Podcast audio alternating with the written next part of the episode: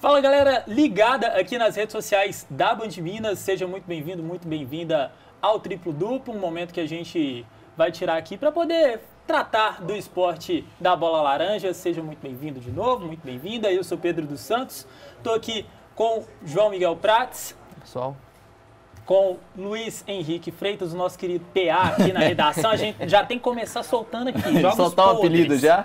Então já vou soltar o podre, então. Porque o boato é que tem que falar o time primeiro. A primeira coisa que tem que falar é o time que torce na NBA, pô. Meu filho, eu não tenho um time, é isso que pega.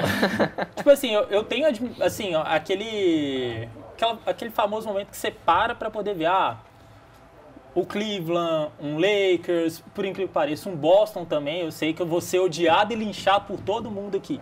Mas... Nossa, se você vai, imagina eu. Mas, particularmente, eu não tenho um time específico. Eu gosto de chegar, acompanhar, ah, sei lá, tá passando... A gente tem uma certa rivalidade na mesa aqui, porque eu vou deixar o João falar o time que ele torce primeiro. Pode falar. Melhor deixar. Vai, João, vai. Bom, galera, então, eu torço... Acho que não posso falar torcer. Eu sou doente pelo queridíssimo Boston Celtics. Coitado! Nossa! Eu acho que vocês... Meu Deus do céu! É, sim, vocês podem... decidir o que vocês fazem com essa informação, mas é o Boston Celtics. Esse é meu sangue, inclusive, bom, tá na minha pele e tudo mais, é Boston Celtics pra caramba. Menino Luiz. Não, e aí já criou uma rivalidade, o pessoal vai me zoar, obviamente, né? Vai falar que eu sou, não sei o quê, como assim, dois times, é isso aí que eu tenho. Desde que eu comecei a acompanhar... Contextualize antes também, desde que eu comecei a acompanhar como criança, NBA, temporada que... 11, 12, aquelas primeiras do Miami. Grandes anos. E eu gostava muito do LeBron. Eu gostava muito de ver o LeBron, mas não queria torcer pro Miami. E aí o Cleveland draftou um tal de Kyrie Irving na época. E aí eu comecei a gostar muito do Cleveland. E só que também, aí chega, nos outros anos, em 2014, o Philadelphia Seven Sixers drafta um tal de Joel Embiid, que eu amo de paixão. Pausa. Então aí... Pausa.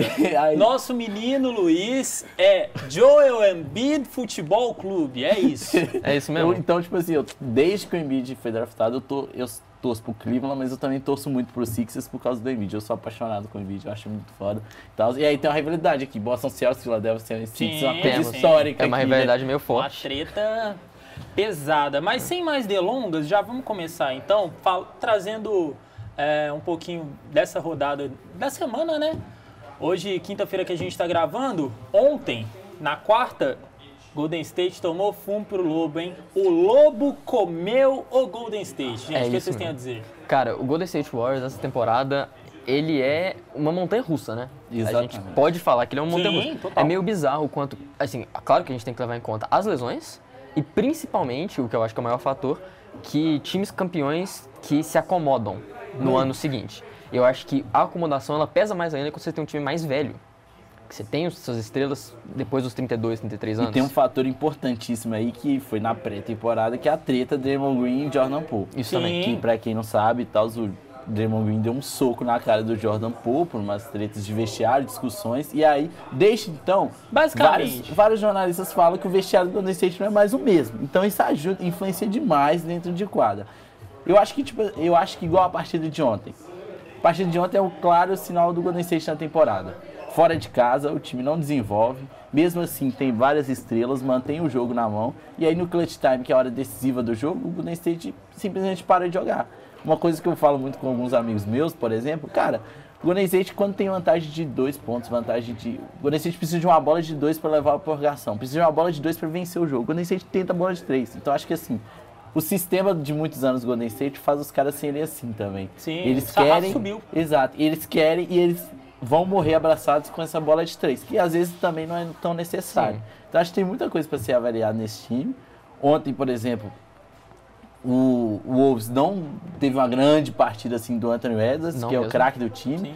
O D'Angelo Russell jogou bem e tal, mas o grande destaque foi o Nasrid, que é um cara que foi draftado em 2019, não foi draftado, na verdade, não tinha franquia. O Wolves pegou ele, desenvolveu o jogador e aí ele tá dando os frutos, só que parece que pode ser que ele saia aí por causa de... Sim. Salary cap, mas...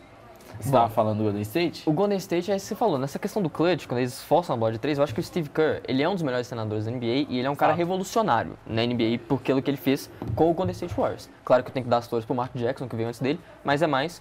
o próprio Steve Kerr mesmo. Mas é isso que você falou, cara. Eles vivem pela bola de 3 e eles morrem pela bola de 3. Então, a bola de 3 é um lance muito 880. Quando você chega no clutch time, que é claro que virou moda falar que o Curry é pipoqueiro. Não é verdade. Exato. Não é verdade. É longe de ser verdade isso. Cara, eu tenho uma... Aí... Lá vem. Cara, não, lá eu não vem. Acho que o Curry é pipoqueiro, cara. Mas eu acho que o Curry não sabe tomar decisões. Eu concordo. Time. Eu acho que ele não é pipoqueiro, mas eu acho que ele não é aquele cara clutch. Ele não é o cara que você fala... Vai botar a bola embaixo do braço e resolver. Vai botar a bola embaixo do braço e resolver. Você precisa de uma bola de 3 pra vencer o jogo. Você pensar, o LeBron James, que não é um chutador tão bom quanto o Stephen Curry, você imagina, cara, ele vai matar essa bola. Você já imagina, sim, você espera que isso vai acontecer. Sim. O Curry, nem tanto. E o único buzzer beater da carreira do Curry, pra explicar, rapaziada, que sabe buzzer beater, é quando você vence o relógio estoura e não tem possibilidade mais de você ter uma outra jogada. Sim. É literalmente o último arremesso do jogo. É contra o Houston. Uma bola de 2, entendeu? Então, tipo, sim, assim, o que o Curry mais tenta é uma bola de 3. Tipo, às vezes não tem a necessidade, e ele, sim, tem. Ontem ele perdeu uma bola parecida, sim, sem marcação, né? O jogo, sim, tava com a diferença de 2 pontos, se eu não me engano, era para levar a prorrogação, ele perdeu a bola. Sim. Então, assim, eu acho que, por exemplo, o arremesso de ontem, eu acho que é uma coisa que faz parte, entendeu? Faz parte, acontece. Mas algumas decisões dele acontecem no momento decisivo. Eu não acho ele um cara decisivo por causa disso. Pois é. João, você estava falando sobre a questão do LeBron, né? O fato de ele ser também um cara decisivo. Vamos falar de Lakers, porque começaram muito mal a temporada, né? É sempre bom falar de Lakers. É sempre bom falar de Lakers. Sempre bom falar de Los Angeles Lakers. E... eles estão vindo numa crescente nessa fase final da temporada. Tá me lembrando, na verdade, as últimas temporadas depois da bolha, né? Sempre começa mal, aí quando tá chegando o All-Star Game, começa a se recuperar, ganha 4, 5 jogos seguidos, mas no final, sim, das contas não vai nem pro play-in. Verdade. Cara, eu acho engraçado que o Lakers, por exemplo, parece que o roteiro é sempre o mesmo nas últimas 3 temporadas. Começa balançando, mas com o Anthony Davis em quadra, em um dado momento da temporada, Anthony Davis machuca. Eu gosto de falar que o Anthony Davis, ele é PhD em medicina, porque não tem base o quanto esse cara se machuca. Sim, cara. É, de fato. O cara é muito azarado. E tipo assim, igual contra o Knicks ontem, deu pra ver a diferença gritante do time, cara. Sim. Não é só a chegada do Rui Hashimura, sim, que veio do Washington Wizards agora. Cara, ele defensivamente ajuda muito o time, ele não tá matando muita bola de 3, mas ainda assim ele consegue espaçar a quadra, porque com o Anthony Davis no garrafão você não precisa ocupar aquele espaço. Você, sim, pode abrir 4 caras em volta do garrafão, na linha de 3, e só o Anthony Davis lá. Ele consegue abrir espaço para jogada. Sim. Sem contar que é muito difícil marcar o Anthony Davis no mano a mano. Ele é, sim, muito alto e muito forte. Então, assim, normalmente rolam as dobras de marcação e abre espaço no perímetro. Os caras chutarem de 3. Só que, assim, aí tem o LeBron carregando, fazendo média de 40. Nem Noé carrega nem tanto Noé carrega animal quanto o LeBron James. Exato. Essa perfeito frase virou Westbrook, um jogo sim, um jogo não, e aquilo ali. Eu acho que, assim, esse time vai arrancar com o Anthony Davis, eu acho que é inevitável. Vai pegar, talvez pegue um play-in, eu acho que pega, com certeza. Com certeza, tá eu cravando. Tá 24 vitórias. Primeiro episódio deste de programa, já temos a primeira cravada. A primeira cravada é essa, do nosso querido PA, que simplesmente Los Angeles Lakers está garantido no play-in. Nem Deus tira o Lakers do play-in. Não, mentira, não. Retiro que... Brincadeira. Eu acho que pega. E aí, eu não sei... É que é difícil apostar contra o LeBron James, mas eu que torço pro Cavs é difícil. Já vi muitos caras, muitos amigos falarem, não, agora o Cavs não vai passar de não sei o quê. E o LeBron faz média de 40 pontos nos playoffs, sim, e classifica. Já aconteceu comigo. Falando nisso... Falando nisso, nosso querido papai LeBron tá perto de bater a marca do Kareem, sim, né? Exatamente. Então, que 89 pontos? 88 pontos. Sim. 88? 88 pontos e se espera que ele passe na próxima quarta-feira contra o Oklahoma City Thunder. Cara, eu confesso, contra o Bucks, os dois times do Kyrie, seria muito foda ele passar bacana contra o Bucks. Mas sobre esse negócio do OKC, tem uma curiosidade, inclusive, que saiu uma informação, acho que foi hoje Narovski que publicou, que tem ingresso a R$135 mil. Rapaz! Todo mundo quer ver, cara. O negócio tá caro, tipo. Todo mundo quer ver o LeBron bater aquele recorde, cara. E assim, eu tenho a cena na minha mente, cara. Ele vai dar um daqueles fadeaway dele com o corpo meio travado, assim, e vai sair correndo. fingindo que nada aconteceu, sabe? Sim. Aí vai pro timeout, ele vai sentar, vai colocar a toalha na cabeça, vai ficar triste que o Thunder tá ganhando de 30 do Lakers. Pode ser. Cara, e é assim, e eu acho que ele vai falar um pouco sobre isso também. Sim. Porque o LeBron, cara, é muito coletivo. Eu acho que ele, em dado momento, ele vai falar, não sei se nas coletivas pós-jogo ou daqui a um tempo, ele vai falar que poderia ser melhor essa questão do recorde do Lakers estar num momento melhor, entendeu? Que, tipo, sim, pra ele individualmente é muito bom, sim, mas não necessariamente pro time, o momento que o time vive, esse desespero pra classificar, sim, pra pegar um play-in, talvez pode ser, não vai ser talvez, no cenário LeBron James que ele imaginou, sim, não vai ser das melhores. Não vai ser das melhores coisas. E agora, bom, lembrando, né, que a gente tá aqui, né, na página das redes sociais da Band Minas. Domingo, na tela da Band, tem Denver Nuggets e Minnesota Timberwolves. A gente falou um pouquinho, né, da vitória do Timberwolves. Estarei ligado nesse jogo. Jogo muito bom. Não, jogo muito bom. Promessa de jogão. O que vocês têm a dizer pra esse jogo? Cara, Denver Nuggets é o meu segundo time que eu acho mais divertido dessa temporada. Porque o Nikola Jokic, liderando a corrida de MVP, a gente fala sobre isso. Sim. Mas eu acho que o Michael Malone, o treinador Michael Malone, ele é o melhor no quesito envolver todos os jogadores do elenco. E ele ainda tem um cara com o Nikola Jokic que envolve todos. Então, assim, assistir o Jokic jogando com esses caras, jogando com o Jamal Murray, com o Michael Porter, com aquele time todo do Denver, que é um... Sim, exatamente. E é um time muito bom e é um time que, assim... Não dá pra você perder. Se tem um time desse na tela, cara, é um dos melhores, sim, que dá pra assistir. E um fato interessante que teve no último sábado, teve Sixers e Nuggets, foi um jogaço. Foi um jogaço. Pô, essa prova do Michael Malone envolver todos os jogadores é que ele, além do Jokic, outros três caras fizeram 20 pontos, sim, na partida. É muito difícil você ver muito difícil isso acontecer, cara, na NBA. Pô, e assim, não são caras. O Aaron Gordon, em Orlando, não era um cara que se caracterizava por pontuações altas. Então, e muito por menos média de 20. Exato, sim, muito menos no Denver. E agora o Michael Malone é a melhor temporada desse time. Sim. Michael Porter Jr. voltou de lesão, Jamal Murray voltou de lesão. Eu acho que é um time que vai brigar nos playoffs. Eu ainda só tenho minhas ressalvas quanto à defesa desse time, principalmente, sim, a do Jokic. Eu acho que a defesa de garrafão desse time tem que melhorar muito ainda para chegar numa final de NBA, por exemplo. Sim, e por falar em Jokic, vamos de corrida para o MVP, porque, né, Nikola Jokic liderando. Cê Temos sabe, ameaças. Você sabe, minha corrida pro MVP só tem um vencedor. Brincadeira. A corrida do coração do nosso coração. Exato, a minha corrida do coração. Bom, a minha corrida do coração também só tem um. Então a gente vai divergir aqui, né? Ei, lá vem. Não, então sem corrida do coração. Sem corrida do coração, vamos ser racional. Pensem com a cabeça, por favor. Vamos ser racional. Então temos aqui, a gente discutindo, né, na nossa reunião de pauta, vulgo grupo do WhatsApp. Três nomes aqui, né? O querido Joel Embidão.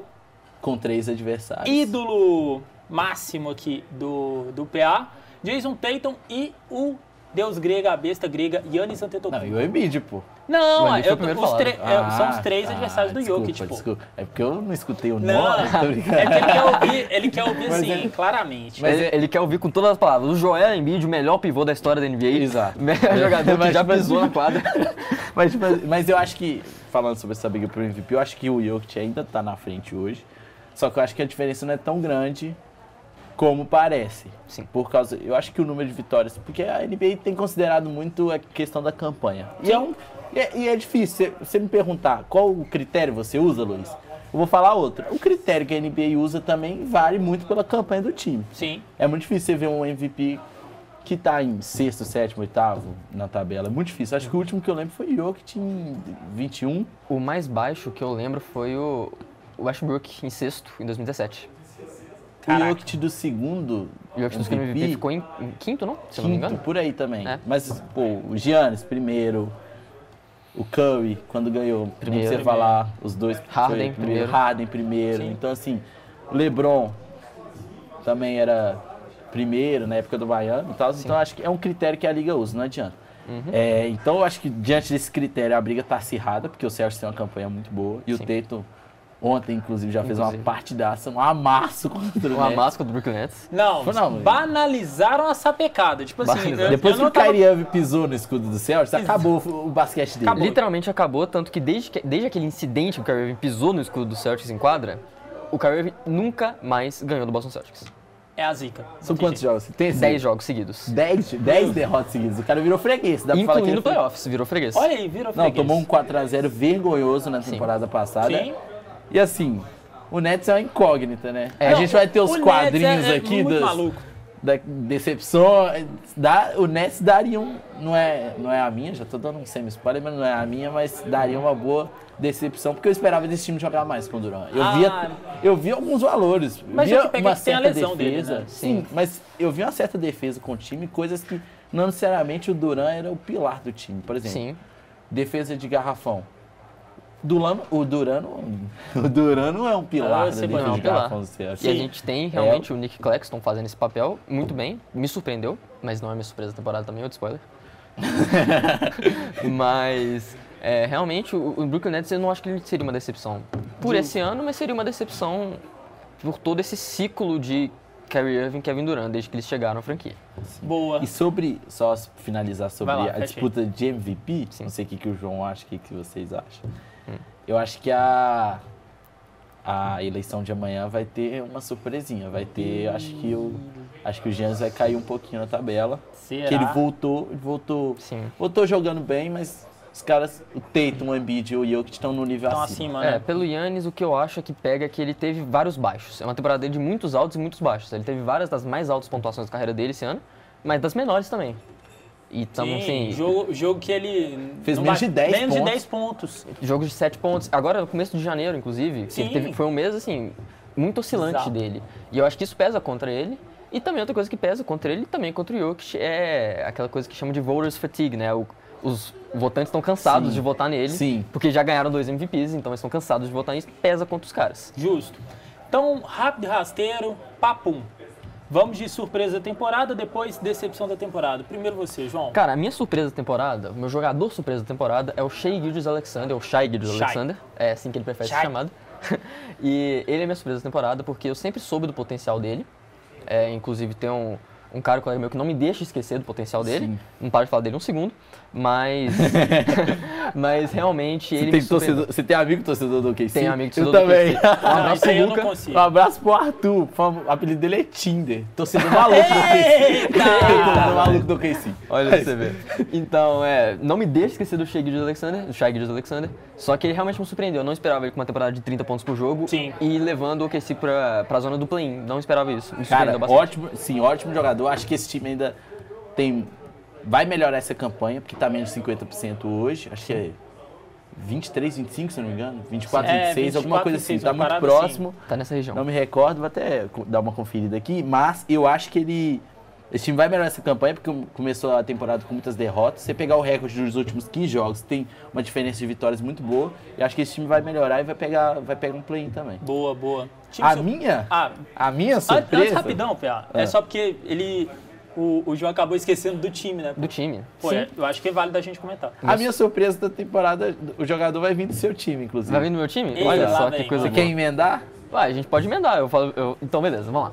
O meu time surpresa é o Sacramento Kings. Sacramento Kings... Quem diria? Acendam a luz roxa que tá rolando lá em Sacramento. Cara, o Sabonis e o Fox... A minha surpresa da temporada de jogador, De'Aaron Fox. Porque esse cara tá decidindo de jogo, é sacanagem. Sim. Temporada assustadora dele no clutch time, um dos caras mais decisivos da liga.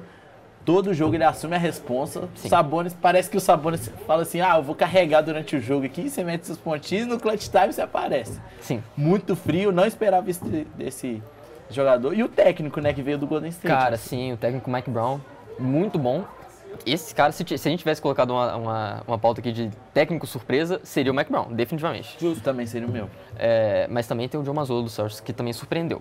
Mas, bom, realmente não tem como falar, né? De'Aaron Fox realmente é o cara. Sim. Sim. A minha franquia surpresa da temporada, positiva, é o OKC. Caraca. Então ele escolheu o jogador do OKC, é uma franquia. Olha só, o trocão aí. O nome disso aqui é uma ponte aérea. Um levanta, o outro enterra. É isso, cara. Cara, o OKC, e o que me pega é que todo mundo falava, o OKC tá trocando esse monte de pique. Porque eu acho que tem acho que aproximadamente 15 piques pros próximos anos, sim, aí. Nos próximos, até 2030. Então assim, todo mundo falava, não, o projeto é longo prazo. E o Shai lá trabalhando pro projeto ser agora. Esse time pegar uma primeira rodada de playoffs seria uma... Já seria suficiente. É o céu para os caras. É, caras. Exatamente. E o Shai tem o Ligatsdor, que eu amo. Amo o Ligatsdor, sou muito fã. Também sou muito fã dele. Forte, do basquete dele. Poluzevski jogando bem, cara. Sim, cara. Tem ele também. Tem muitos valores. Tem o Jalen Williams. Jalen Williams, bom jogador. Também. É, então assim, cara, realmente o OKC, ele é um time... Josh Giddey, a gente esqueceu de Josh Giddey. Josh Giddey, cara. Não, realmente o time do OKC tem muito potencial. Ainda tem o Chet Holmgren para estrear. Ainda que foi draftado agora pela franquia. Imagina se ele volta nos playoffs. O futuro ele é muito brilhante na OKC, né? Boa. Agora, pelo lado negativo, agora comecei com o João. PA, decepções da temporada. As coisas negativas você quer falar comigo. Não, que isso. Sem drama, por favor, tá? Sem drama. Olha, a minha decepção da temporada, ela... está no lado leste da conferência. E se chama Toronto Raptors. Por quê? Eu não acho que esse time tinha potencial para ficar entre os 5. Mas eu não acho que esse time tinha potencial para ficar em 10º na conferência. Chegar a ficar fora de play-in. E tá correndo risco sério. Eu acho que esse time, em casa, na temporada passada, defendia muito bem. Sim. A média de... Os adversários que jogaram com o Toronto tinha média de menos de 105 pontos. De fazer menos de 105 pontos lá em Toronto na temporada passada. Essa temporada já passa de 110 a média. O time não consegue defender em casa. Fora de casa é totalmente... Um basquete totalmente controlável. Ainda, você tem atuações do Siakam fazendo mais de 35 pontos e o time mesmo assim perde. Isso é uma coisa que é muito raro. É literalmente um amigos do Siakam, basicamente. Amigos do Siakam, cara. Eu tava brincando com um amigo meu que, assim, eles têm um lineup que é literalmente 5 Siakams em quadra. Tem o Siakam baixinho, o Siakam parrudo, o Siakam magrelo, sabe? Muito assim, bom. E uma coisa interessante, você falou do lineup. Na temporada passada ficou... Uma coisa que foi muito criticada e o Nick Nurse chegou a falar é que ele estava usando só os mesmos titulares as partidas inteiras. Então o cara tinha... O Van Vliet tinha média de 40 minutos por jogo, o Siakam de 40 minutos por jogo e temporada regular que tem 82 jogos. Os caras não aguentavam. Teve um mês, se eu não me engano, eu não vou lembrar o mês certo, mas eu acho que, se eu não me engano, foi o mês de fevereiro da temporada passada, antes do All-Star, que os 5 titulares tinham média de mais de 40 minutos por jogo. Isso é bizarro. Uma temporada não dá pra manter assim. Você não tem opção de banco. E esse ano continua a mesma coisa, cara. Uhum. O Garrett Chet diminuiu o rendimento. O cara que tava bem na temporada passada tava matando muita bola de 3. Essa temporada não tá a mesma coisa. A porcentagem de arremesso dele caiu. Então, assim, é um time que pra mim foi uma decepção. Eu esperava que mantendo aquilo da temporada passada e melhorando em alguns aspectos, poderia ser o 6º colocado, por exemplo, ser o 5º colocado e trazer mais trabalho. Trouxe trabalho pro Sixers nos playoffs. Só que sofreu com as lesões. Sim. E, inclusive, tem os rumores agora que talvez o Nick Nurse não fique lá. Eu acho um ótimo treinador no mercado. Eu acho que... Vai ser muito concorrido. Eu acho que o Nick Nurse é um dos melhores treinadores, se não o melhor treinador da NBA. E o Toronto, cara, a questão que eu acho pra eles é que eu acho que eles... compraram, tipo, já aceitaram que a ideia é fim de ciclo. Eu acho que os jogadores que estão lá já aceitaram que, assim, quando der o meu contrato eu vou embora, quando conseguir me trocar, vou me trocar, e eu acho que eles meio que largaram essa temporada. Sim. Bom, e jogador decepção? Jogador decepção, eu vou ser polêmico, vou falar rapidinho, inclusive, Klay Thompson. Acho válido. Eu esperava mais de Klay Thompson nessa temporada. Mas tá muito canela de vidro também, né? Entre os altos e baixos, eu entendo algumas... ele ser poupado de algum back-to-backs, mas eu acho que é os jogos seguidos, né? Quando o time joga num dia e no outro. Mas eu acho que ele poderia entregar mais essa temporada. Escolha de arremesso dele, pra mim, tá sendo péssima. Vários momentos do jogo, ele seleciona uns arremessos que não tem sentido com o Golden State, com o placar parelho contra o adversário. Entendeu? Justíssimo. João? Minha decepção da temporada como time é o Phoenix Suns. Que, cara, o que aconteceu? Não tem como explicar. A gente foi de 0 a 100. Foi de 0 a 100, foi de 100 a 0. É, justo. Tipo assim, a gente sabe que eles perderam no segundo rodado ano passado e foi um pouquinho de decepção isso, mas playoffs é playoffs, assim. Não tem favorito real, assim. Agora, essa temporada nada explica. Nada explica. O Chris Paul explica, porque a idade chega e bate, mas o Devin Booker tá jogando do jeito que tá jogando. É, assim... Eu, inclusive, uma coisa que eu critico muito é o contrato que deram pro Chris Paul. 30 milhões nele, pô, ainda tem mais 2 temporadas. Sim. Eu acho que é muita coisa, um cara que tem 37 anos. Sim.